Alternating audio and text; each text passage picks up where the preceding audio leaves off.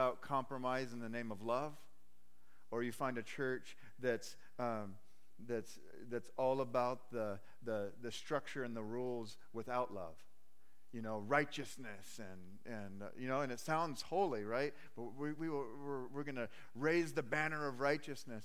And uh, somehow Jesus was able to do both well. Somehow Jesus was able to, to um, address sin and make someone feel like they were loved. You know how, you, you remember a story, another woman, uh, the woman that was at the well with Jesus um, in uh, Samaria?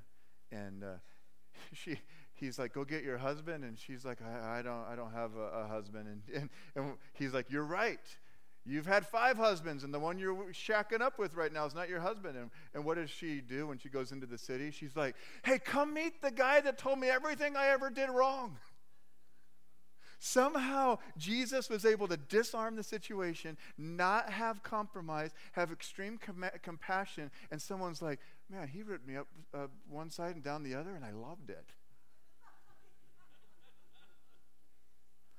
May we be a church that somebody can come broken and find healing and also be challenged to, to go to another level. Does that sound good? Yeah, that's free today. That wasn't exactly what I, where I was going to go. Uh, thank you, Gay and Tammy, for what you do in the lives of women and men that have been hurt by um, hurt by abortion.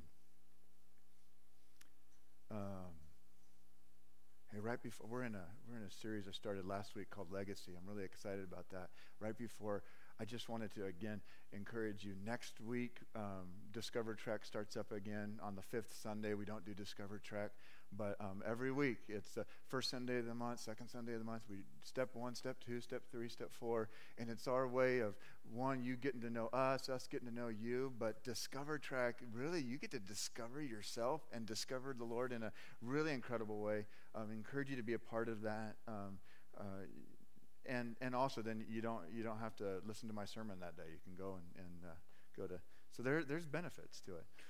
Um, and then uh, and then I just also wanted to encourage you um, family experience. Uh, some of you may have checked family experience off the list because uh, because maybe you don't have kids that are um, you know, in your home anymore or whatever or or whatever it may be. And I just want to encourage you. Um, you know, family experience a couple things. One is 6:40 or 5:45 to 6:45 is a dinner that you're welcome to come out and just connect. You know, um, once a month we have that, and you don't have to have, have, kids and stay for the family experience part. You could just come and be a part of the um, the meal. And so so do that if you'd like. Look in your bulletin at the date. The second thing is you may want to just come and participate, sit and, and see what our kids are getting and, and be part of the family experience, even if you don't have a child. In fact, there, there's a, there, I'm not gonna I'm not gonna point them out, but there was one white-haired gentleman that just that said, "Hey, I'm looking forward to coming to the family experience and want to see what was going on." I'm like, "Come on, that's awesome." So just want to invite you all to be there, even if you don't feel like you fit the demographic. Uh, so we're in a series called Legacy. The, the kind of the catchphrase for the whole series is, is uh, living a life that lasts. How many want to do that? Yeah, good. All the arms go up. They're like, wait, is this a trick question? Like, no, absolutely. Like, I want to live a life that lasts. You want to live a life that lasts. Um, uh, you'll never do anything um, accidentally well unless it's like post-it notes and super glue. Some I think I heard about that those were like accidents that, that were, but most of the time like you'll never do anything accidentally well. You're not going to just I'm I, am just going to somehow kind of unintentionally become a man or woman of God. Like the, it, it just doesn't happen that way. There's intentionality involved. And if you if you're honest, if you raised your hand today and you said, Pastor Jonathan, I want to live a life that lasts. I want to have a legacy that's honoring and pleasing to God. You're going to have to do something about it. There's going to be some hard choices that you have to make. There's going to be many times through, from here until, until Jesus comes back or, or here until you, you die someday. There'll be many times where there'll be a fork in the road, and you have to decide right there do I want to leave a legacy or do I want to do my own thing? And, uh, and so we're, we're, we're hitting it a few weeks. And I'm also, uh, as, I'm, as I'm talking about legacy, um, I'm, I'm pulling on some of the stories that I learned as I traveled Israel a few weeks ago. And so um, you guys get a little bit of a snapshot into that too. By the way, um, there are um, there are a couple time slots. Uh, Mitch Ivy and I were talking. Um, he's the pastor over at Grace Fellowship um, here in town, and we were talking about a couple time slots that we're um, kind of flirting with a little bit. Um, if if you're interested in going to Israel, um, the one time slot we don't know if it if it would happen because it's kind of it's kind of soon, but um, October 2019 would be the first time slot that we were just there's just an opening um, for that. And then April, uh, end of April of 2020. So if you're one that just says, you know what, like I've heard all about this, I want to go. Um, one way that you could kind of let me know is you've got a connect card in your bulletin, maybe on the back or somewhere. Just say, uh, put your name and say the, uh, you know, um, October or April or both, whatever, and just just slip that um, slip that in the black box out there by the office, or hand it to an usher or something. Somehow get it to us, and then we'll start to see. Hey, there's there, you know we're getting a group of people together. Does that sound good? Anybody anybody want to go with me to Israel? Yeah, come on, we got hands. All right, that sounds good. Here's the thought today. You know, the, what you're going to find, if you stay with me for a few weeks in this legacy series, you're going to find that last week's message will, will kind of uh, be threaded throughout because the main thought last week was really had to do with uh, an awareness of God's presence and obedience unto the Lord really lays the foundation for a legacy that you want to live. And you're going to start to find that even as we discovered this story this morning. Um, but here's the, here's the thought today that I, want you to, that I want you to pay attention to. What we allow or disallow in our life determines the type of legacy we will leave. What we allow or disallow in our life determines the type of legacy we will leave. In other words, uh, you're going to leave a legacy whether you like it or not. If you do nothing, you'll leave a legacy. What you allow or disallow will determine the type of legacy that you're going to leave.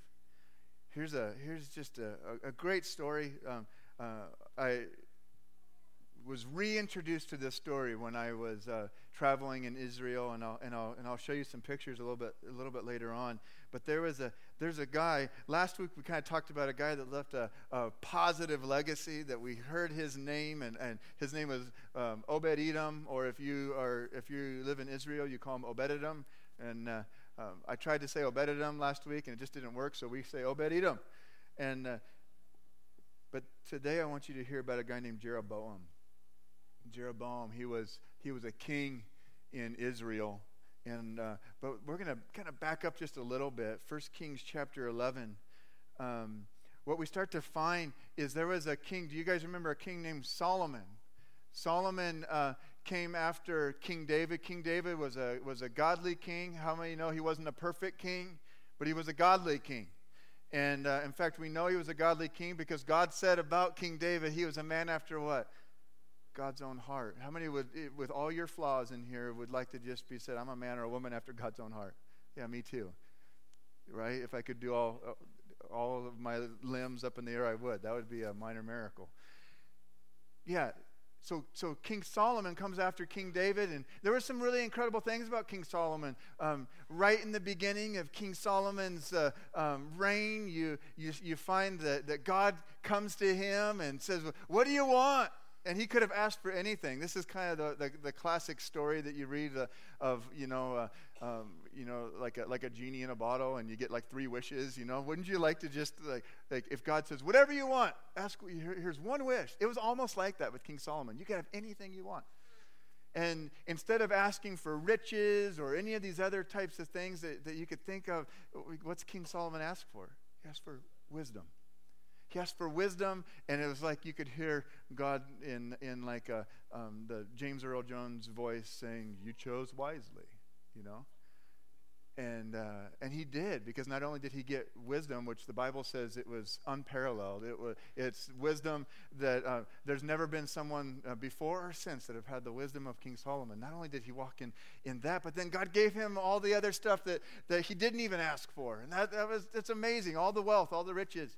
You, you, you go through King Solomon's life, and one of the things that God asked him not to do, he started to do and started to compromise. God, God asked him not to intermarry with uh, people from, from other nations. And it wasn't because uh, um, intermarriage, like, it's not the way we look at it today.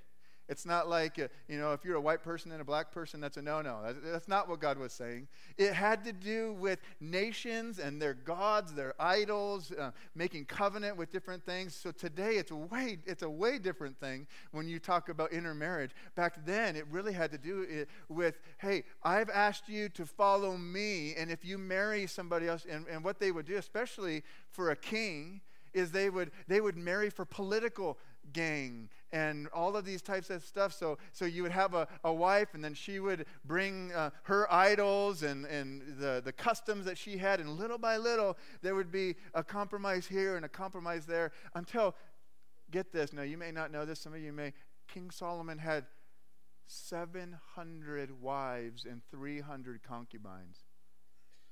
Everyone just say, I don't know how you, I don't know how to spell that, but go, that's a lot. That's one or two problems. If you're married, how many know? One's enough. For I'm saying I'm the problem. I was just being stared down, and so I kind of just hopefully. 700 wives, 300 concubines. This was no bueno, like my Spanish friends say. Did you translate that into English up there? Yeah, we got we have we have a whole Spanish audience with ear uh, in ears. So he went so off track that this is this is started this is what started to happen.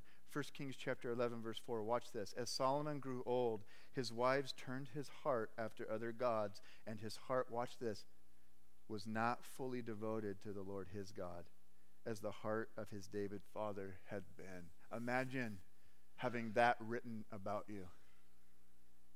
Imagine the legacy. It, the story could have been different. Notice it doesn't say that he didn't love God anymore. It's just his heart was divided.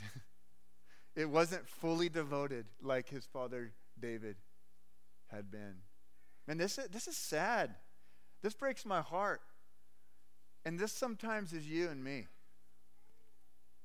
The story goes on in 1 Kings chapter 11, verse 6, just a couple verses later, it says, So Solomon did evil in the eyes of the Lord.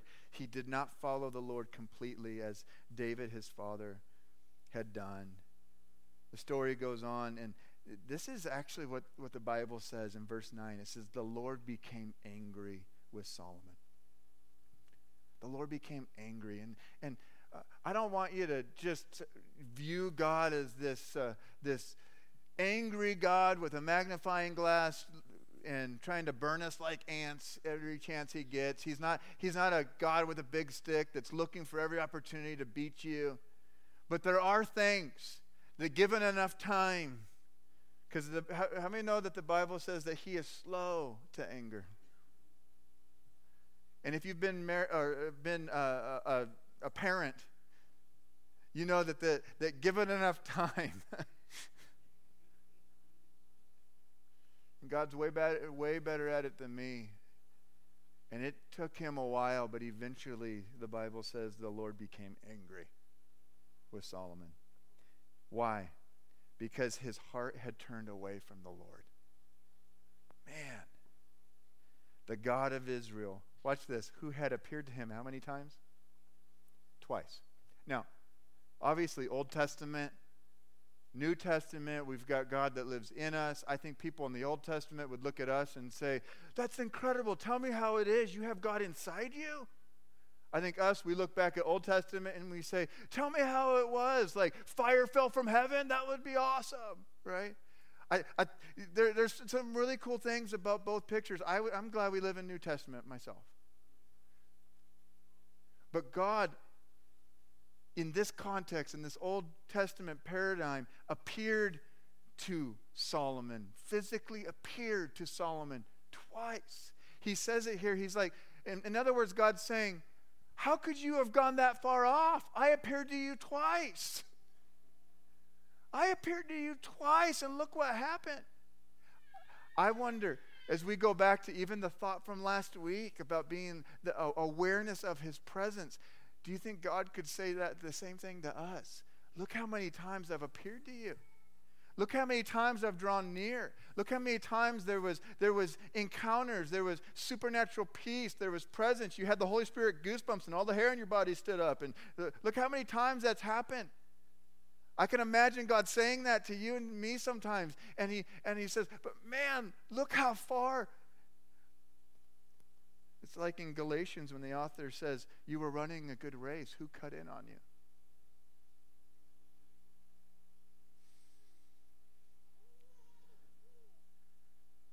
So the Lord became angry. And with in this story, this is what happened is that, that God basically told Solomon that he was going to tear the kingdom from Solomon.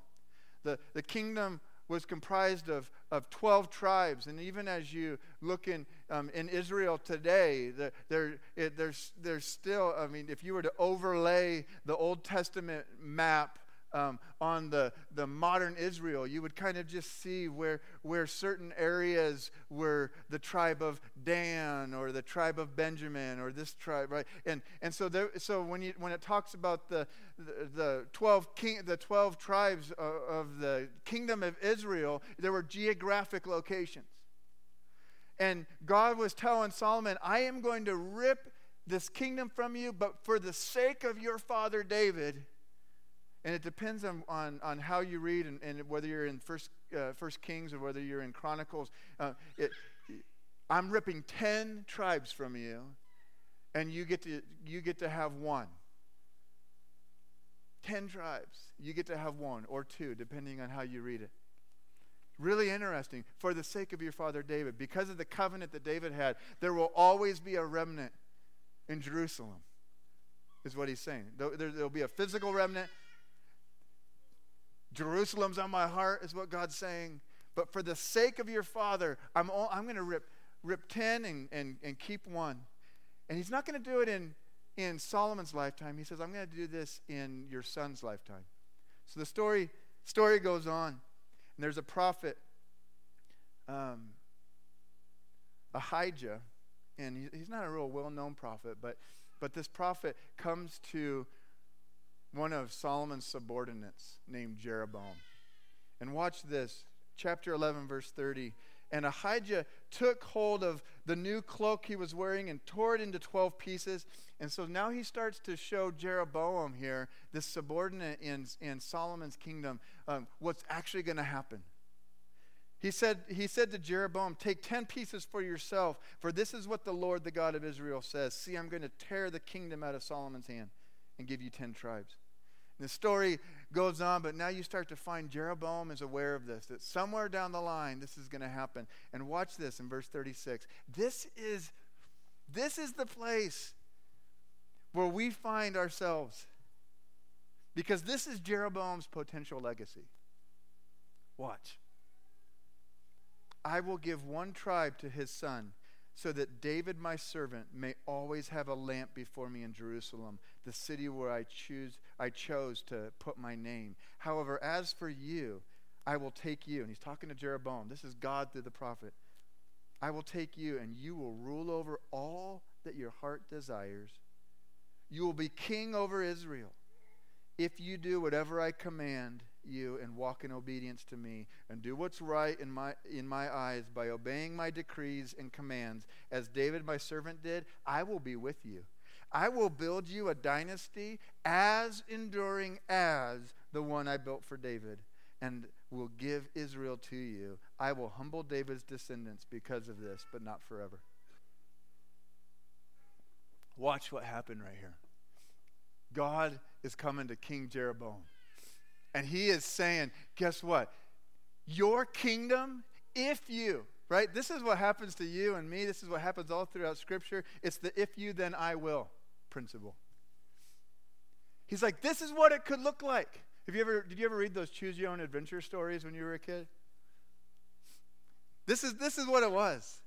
He's like, he's like, if you do this, the, the story inside you that I'm building is going to look like this. If you, then I will. Like, if you do it my way, the dynasty that's going to come after you, the legacy, even after you're long gone, it will be equal to David. It will be equal to King David. The, the, those two kingdoms will forever be side by side. If you do what I tell you to do, Jeroboam, I mean, that's a big deal. That's a huge, I wonder what would have happened. I'm kind of giving some of the story away. There's often a disconnect between what God sees about us and what we see. I wonder that potential. I wonder that story inside you and me. There's so many people that die with another version of their story unrealized. There's so many people that die with another version of their story unrealized. I wonder. That's legacy. That's that's living living at the crossroads. Jeroboam had had all the potential to have an equal destiny. He he died, you'll see here in a minute, with another story unrealized inside him that God saw that he didn't see. Story goes on. Jeroboam had this amazing prophetic encounter with the prophet, and King Solomon hears about it. Verse 40 says Solomon tried to kill Jeroboam. Man, Solomon went off his rocker. Now he's trying to, to murder. It says, but Jeroboam fled to Egypt. He actually stayed there until he would hear of Solomon's death. And the story goes on, and uh, Rehoboam, Solomon's son, becomes king. And I think Rehoboam had an opportunity here too.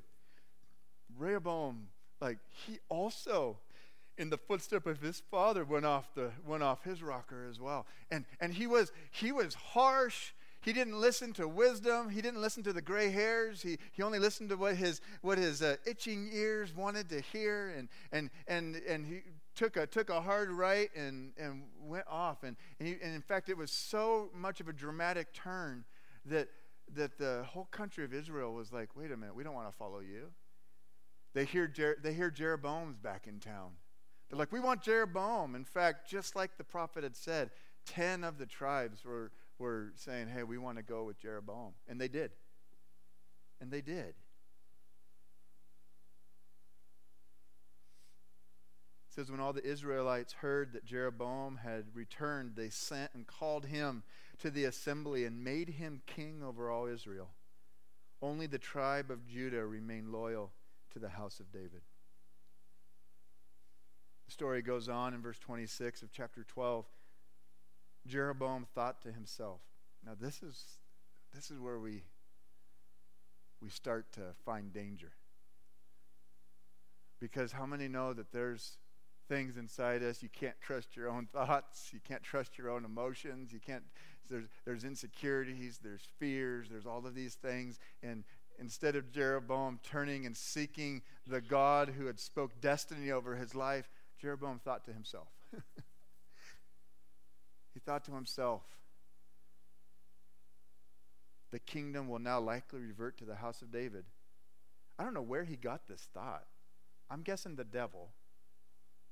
Because did he not remember what God had prophesied over him? There's, you're going to have a dynasty as, as great as David. But he thought to himself, the kingdom will likely revert to the house of David. If these people go, go up and offer sacrifices at the temple of the Lord in Jerusalem, they will again give their allegiance to their Lord Rehoboam, king of Judah. They will kill me and return to King Rehoboam. Jeroboam is believing lies right now. He is, that there is something that's going on inside his heart that was not, that was not from the Lord. He's, he's believing lies, he's in his own thoughts. There's fears, there's, there's anxiety, there's all insecurities. All of these things are going on inside of him. There was, there was truth here that no matter where people lived in Israel, they still had to come back to Jerusalem three times a year for um, pilgrimage feasts. That was just prescribed by God. And so Jeroboam was thinking, wait a minute. Even if even if I'm ruling 10 of the 12 tribes, well, well three times a year they're going to have to go back to the temple. Three times a year they're going to have to go back into Rehoboam's kingdom and worship in the temple. Like, this isn't good. Uh, can you see the natural thought process that he's having here? So then you start to see a little bit, just kind of going a little bit off course. This is what happens. Watch. After seeking advice, now I don't know who he talked to, but I would, um, I would recommend don't talk to these people. After seeking advice, the king made two golden calves. Do you remember any story like this? If you're not a Bible scholar, there was another story in, in Exodus chapter 32 with a golden calf. The king made two golden calves. He said to the people, Watch, it is too much for you to go up to Jerusalem. Here are your gods, O Israel. Do you remember another story where someone said the Exodus 32? So this is what happens. Here are your gods. That same word, gods, it's the word Elohim.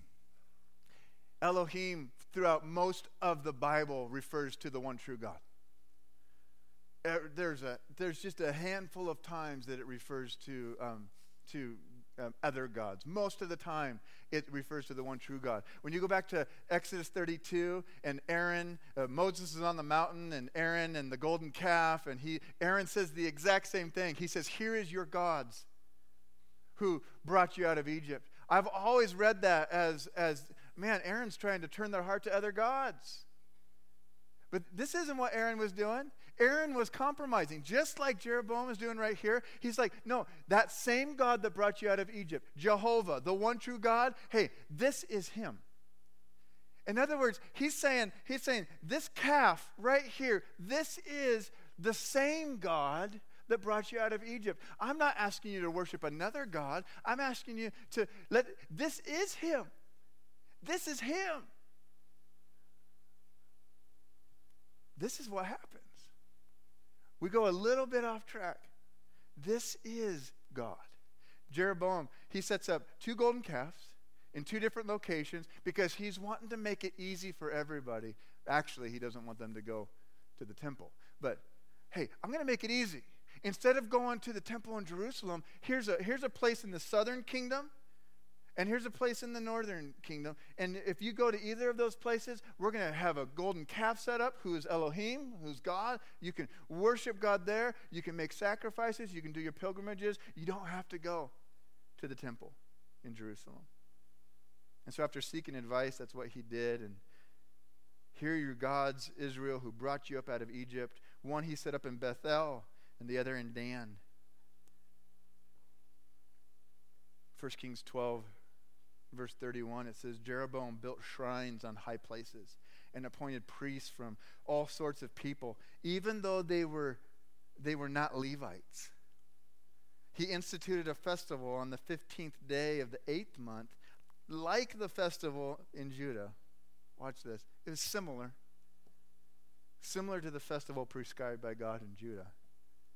And offered sacrifices on the altar. This he did in Bethel sacrificing to the calves he had made. And at Bethel, he also in, installed priests at the high places he had made. On the 15th day of the eighth month, a month of his own choosing, he offered sacrifices on the altar he had built at Bethel. So he instituted the festival for the Israelites and went up to the altar to make offerings. Now, this is just, this is interesting. Now, um, today as uh, unless you are of, of uh, jewish descent you are a gentile. I imagine most of us in here are gentiles. And uh, and most and and we are we are post cross and so there are some things that don't absolutely apply. For jews there are still some things as far as feasts and as far as uh, pilgrimages that they that they still um, uh, you know walk and, and do. We're not necessarily required but there's some principles here that we start to find. Um, in fact, um, you know, even temple sacrifice, um, which, was, which was prescribed here, how many know that there was one sacrifice for all? And his name was Jesus. And so there's things that, that have shifted, there's things that have changed, but there's principles that remain the same that we, that we see here. And this is, started, this is what started to happen. Watch. um, th- in fact, I see four things that were changed under Jeroboam. He changed the prescribed location. There was a prescribed location for worship and for sacrifice, and that was, that was the temple in Jerusalem. He changed the structure. So, so there, was, there was a golden calf, that was a new structure. There was, a, there was an altar. This altar, um, instead of it being a ramp up where the priests could walk and their, and their, their garments would, would be appropriate, um, now the new, the new uh, um, altar had steps, which which wasn't good because you could see their ankles and stuff. That wasn't a, that wasn't a good deal. That was that was what God prescribed. He changed the structure. He changed the date. You remember he, he says it was a date of his own choosing. It wasn't the date prescribed by God. And he changed the priesthood. Now it wasn't Levites. It was whoever whoever. Uh, oh, you look good. You can be the you can be the priest. That's what he did we do some similar things in our life, whether it be church, whether it be our own homes. We, we're like, no, you know what? No, this is, this is Elohim. This is God. Oh, this is this is totally fine. And, and it, man, it, it seems, man, I can imagine that it would seem right in the heart of the people. Like, well, I'm still worshiping the Lord here. I'm still sacrificing. I'm still worshiping. I'm still doing these things. Uh, my encouragement for us, if we're going to leave a legacy, that God's calling us to, to leave, we do it His way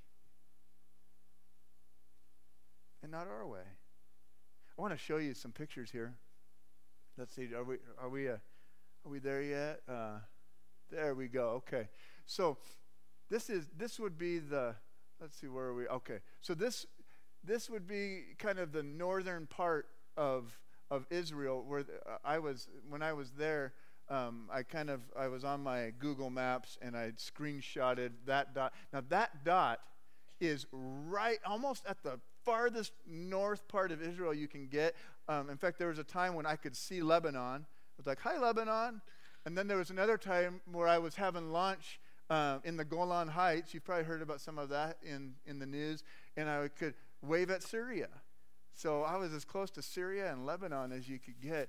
This is where Tel Dan is. This is, this is the, the location of where Jeroboam um, was setting up another place of worship. Next slide. So this is a this is a, an interesting place. I, um, I'll, I'll, just kind of describe some of this because this is an actual historical location. Jeroboam was here. This is the place in northern Israel. This is Tel Dan. This is where he set up you can you can kind of see in the distance there's a metal structure. That wasn't his metal structure, by the way, but the but the the rocks and the stones beneath. This was the altar that Jeroboam, king of Israel, set up in Dan. There was a similar place in Bethel. Off to the right, you see a platform, and that's where the calf, the golden calf, would have been. They would have sacrificed down here at the altar, and they would have turned and they would have worshiped, and there's steps that go up to that platform and they would have worshiped the golden calf. Next picture. This is a little bit more. You see the, the this is the altar. This is standing on the platform where the golden calf was, looking at this is what this is again the altar that Jeroboam set up. Next one. It just makes you sad as you're standing there, you're walking around, and you're seeing the, the compromise. You're seeing the destiny that was on Jeroboam's life to have a kingdom that was parallel to King David. And, and he, and out of fear and anxiety, out of, out of this place of insecurity, I don't want people to go back and, and, and start serving Rehoboam. So I'm going to set up a couple places. I'm going to make it easier to worship God. And yet he compromised. And this is one of the places. Was there another picture there? And this is, this is the platform this is where, um, likely somewhere along this place where the, where the golden calf would have been, and you can see, you can see Lebanon in the distance. Is there another one here? Yeah, and, and all around here, there were places where they would uh, prepare the sacrifice and they would do some of their ritual types things. And um, I think this was a, I want to say this was like a, a well where they would, they would wash and do some of their holy, like what they would think is holy cleansing of the animals and all that type of stuff. I think that was the last one for this part, right? And uh,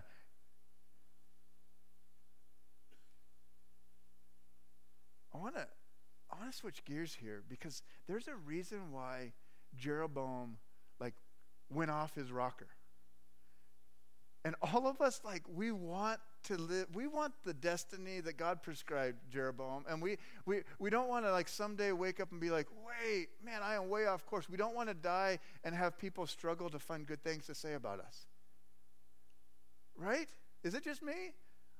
Like, I, would love it if someday I die and the place is packed and people are saying good things about me. And I'd hate to have a legacy like this. I want to I want to go to a couple other pictures here. I want you to I want to maybe visually show what I think happened. Here's the next picture.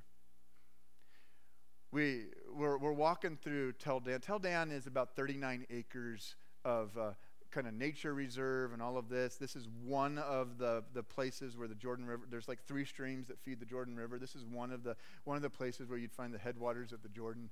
And this is actual, um, uh, like stone walkway in the, the time of the Israelites. So this would be like 3,500 years old. That's kind of, just kind of cool to stand there and be like, ooh, like I'm, I'm on old rock.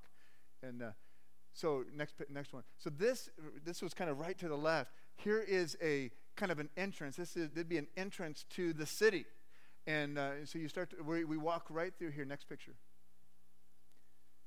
Right inside this gate, it was a gateway. You didn't you don't see the old gates. The, the gates are long gone. Right inside this gate, there's a few things. One is what would you think this would be?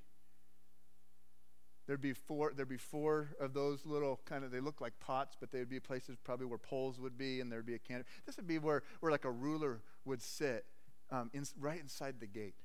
Next picture. And again, this is inside the gate, looking out.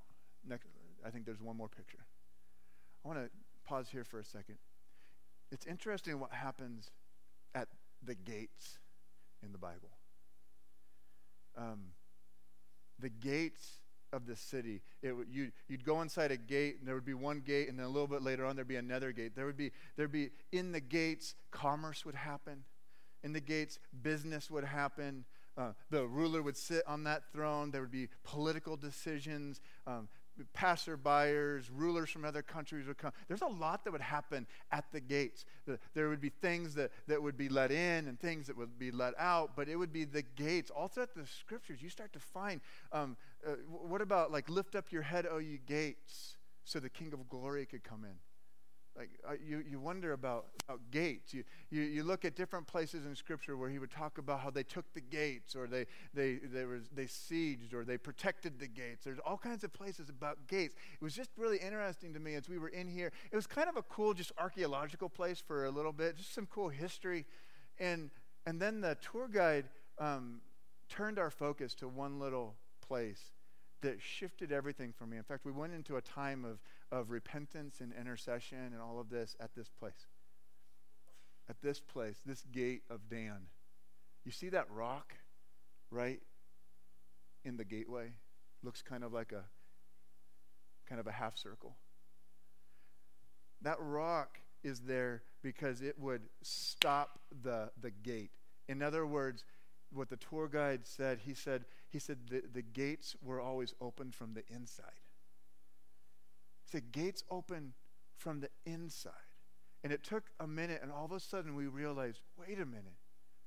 It's what we allow or disallow. Gates open from the inside. In other words, uh, man, there's been there, has been all kinds of things that um, uh, that we want that I want prayer for in my life. Um, there's things that you want prayer. There, I mean, there's countless stories that, that happen in the altar. Um, have you? You don't have to raise your hand, but have you ever just just I, I need breakthrough in my marriage? I need breakthrough in, uh, in this, uh, you know, this person, this relationship. I need breakthrough because of this financial thing. I need breakthrough because of, you go down the list of all the areas, the, the health thing, the whatever. It's really interesting, the types of things we pray, that are good things to, to have prayer for, by the way. I was listening to a preacher from North Carolina um, just, I think, in, in the last week. And he was listing a bunch of things that we often ask for prayer for. And then he says, You know what's, what's interesting? Like, I almost never hear someone say, Pastor, I just want breakthrough. I need prayer for my selfishness. Like, I just need prayer for what's happening between my head, my ears. I, I need prayer for my mindset. It's usually some somehow we are we, we, we turn the conversation and knowingly or unknowingly we say it, it it's external. It's, a, it's an external thing. It's something outside the gates. I don't want that thing to, to get in. It's the, it's the problem outside the gates. It's the external thing out there. It's the, it's the devil. It's, it's the demonic. It's the it's the, the people in my life at work. It's the people in my family. It's this and that and, and all of these other things. And and yet, man, how often do we come before the Lord and God's like, what what about you? What about you? I'll tell you what, I believe I believe in deliverance. I think that there's that there's times when we just need to pray and get the, the demon gone and get the devil gone. It's almost I kind of describe it as as if you had a campfire and then you pour gasoline on the campfire. It's like sometimes the demonic just makes the thing we're dealing with even that much greater. But at the end of the day, you know what? You're you're not going to get to heaven someday and stand before Jesus and say, "Hey, I have an excuse like it was the it was the devil." You, you're not going to get to heaven someday and have an account for your life and be able to have the excuse that man there were like there were like three or four demonic pressures in my life and i just uh, and i just want you to know like that none of that's going to matter at that point. You know what's going to matter? When you stand before the king what did you allow or disallow? What did you open the gate to or close the gate to Uh, there's going to be a moment in all of our lives when we're going to be in heaven before the king, and we're going to say, Yeah, I was, and he's going to ask the question. Like, were you faithful to live the life that I called you to live? Did you allow the things in that I wanted you to allow? Did you keep the things out that I wanted you to keep out? Like, how are you being faithful to the calling of God on your life? Because gates open from the inside. In other words, we're responsible at some level. We live in a culture that wants to shift the blame. And I don't want to make you feel bad for the things that have happened to you and around you and all of this. Like, I, like there's some real issues. There's real pain. But at some level, there's going to be a time when you stand before God and it's just you and Him. And this is the only thing that you're going to be held accountable for. What did you allow or disallow? And that's part of living the legacy, don't you think? We'll have to answer the question did we fully live out everything God asked us to live out? I go back to I go back to Jeroboam. What stood in the way of his legacy? The worship team can come forward if they want as we're closing here. What stood in the way of Jeroboam's legacy? And we could go down the list. Man, there was fear that stood in his way. There were insecurities. Maybe something happened in his past. That the he go when I was 12 years old, this thing happened, and, and you know, and you fast forward to when he becomes king, and, and maybe Jeroboam was struggling with, with something in his life. I don't know. What stood in the way of Jeroboam's legacy? I mean, he could have had a, a dynasty that was equal to David. What was it? What was the thing? What was the demonic attack? Who were those advisors? Maybe it was the advisors. You know, he went to the advisors, and, and they are the ones that said, right, Carolyn? They're the ones. Hey, I got a good idea. I think one of the advisors said, Hey, do you remember Aaron? That was a good idea. Let's do two of them. Let's do two golden calves. Somewhere along the line, maybe it was the advisors. Maybe he maybe he was laying awake at night and, and, and there was fear. I don't know what it was for Jeroboam. But this is, at the end of the day, guess what? Do you know what stood in the way? You want, me to tell you a secret? Do you know what, what stood in the way of the legacy that he could have lived, the, the dynasty that was equal to David? Do you want to know what stood in the way? Him. Him. He had a gate that looked like that, and he allowed. He allowed fear. He allowed insecurity. He allowed sin. He allowed compromise. He allowed a different structure than what was prescribed. He allowed a different priesthood than what was prescribed. He, he allowed different, a different date than what was described. He allowed. It was him. He stood in the way. My challenge for us as we look to leave a, a different legacy is we'd say, okay, God, I own this. You know, you can't get rid of it if you don't own it. If it's not yours, you can't let it go. Lord, this is my sin. Lord, this is my mindset. Lord, this is my insecurity. This is my fear. This is my thing. And I choose to let it go. I choose to open the gate just wide enough so that thing can, can leave.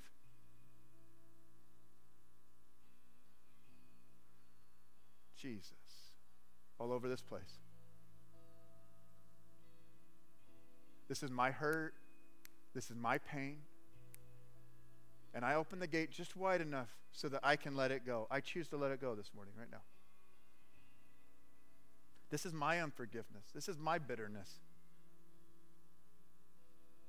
And I open the gate just wide enough so that I can let that thing go and not let it back in.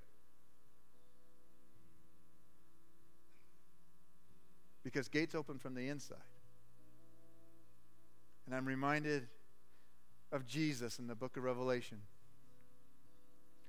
It's actually a scripture written to the church, and we often use it in a different, in a different case. And, but this is a scripture written to the church, and Jesus said this Behold, I stand at the door and knock. Because I want to come in and eat with you, and you with me. And he's talking to you right now. Because he says, Hey, I'd like you to open up the gate to me. It's your choice. I sense Holy Spirit saying to some of you, Would you open up the gate? What do you want to allow? What do you want to allow of my presence? What do you want to allow of my truth? What do you want to allow of my thoughts? In Jesus' name. Could we just take like 30, 45 seconds, a minute, and just in silence? I think the Holy Spirit's talking to some people in this room right now. I choose to let it go.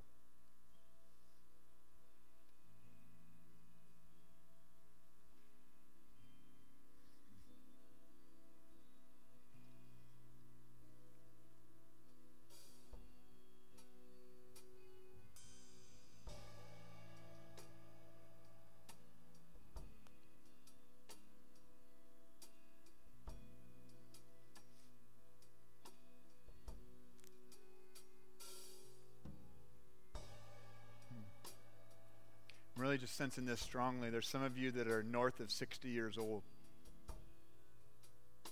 And the thought has crossed your mind today it's too late. It's too late for my legacy. And that was a that was a lie from the enemy. And the Lord wants the truth to be known that the best is yet to come. That more can be done to leave a lasting legacy in these latter years than the former years. Lord, I thank you right now. I thank you right now for divine shift over mindsets. Lord, even it, it might not have been someone north of 60, it could have been 50s or 40s, but there was that lie that it's too late. You're thinking about the choices you've made, you're thinking about what's been done to you, around you, or by you, and the Lord is saying the best is yet to come. You have the same opportunity Jeroboam had to have a dynasty that was equal. Jesus, divine shift over mindsets right now. Truth over lies in the name of Jesus.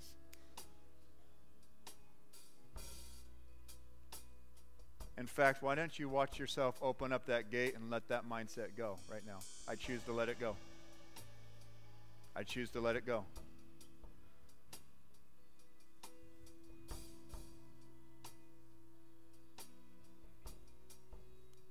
Jesus.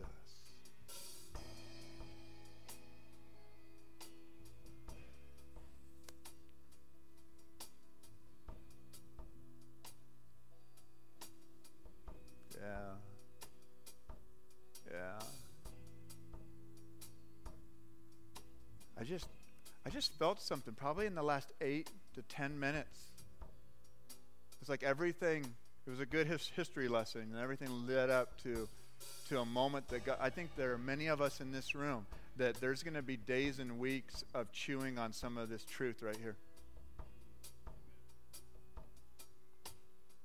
there's some mile marker moments for us in this room. Those of us, everyone that hears that's in this room, that, at the sound of my voice, those listening to the podcast, however you're listening to this right now, this is a divine moment. Some of you are going to need to come up in a few minutes. We're going to have altar teams, and you want someone to agree with you in prayer over some of these things. Whatever the Lord just brought something up in your heart that needs to be dealt with today, and there's going to be altar teams here in a, in a minute. But some of you are just going to be sitting on this for for days and saying, God, I'm at the I'm at the fork in the road. And I'm choosing to leave a legacy that counts. Could we stand together this morning if you're willing? And Pastor Kelly's going to lead us in, in a song. And when he's done with this song, we'll have our altar teams come and, uh, and you can stay for prayer, you can leave. But let's just close this thing out with an exclamation mark and say just a divine yes in our heart. Yes, God, I choose you. Yes, I choose your ways. Yes, I choose to live a life where my legacy will count in Jesus' name. Let's worship Him.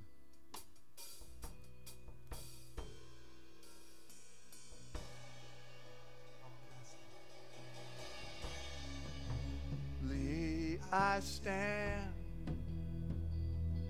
an offering with open hand. Lord, I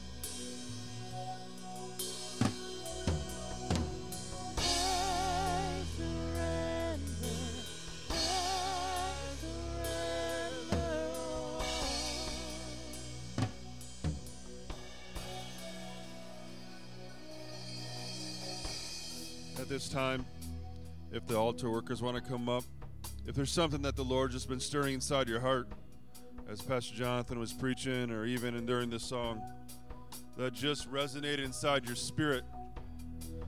Because today is a new day. It's not too late, like Jonathan was saying. God wants to do something in you and through you in a powerful way.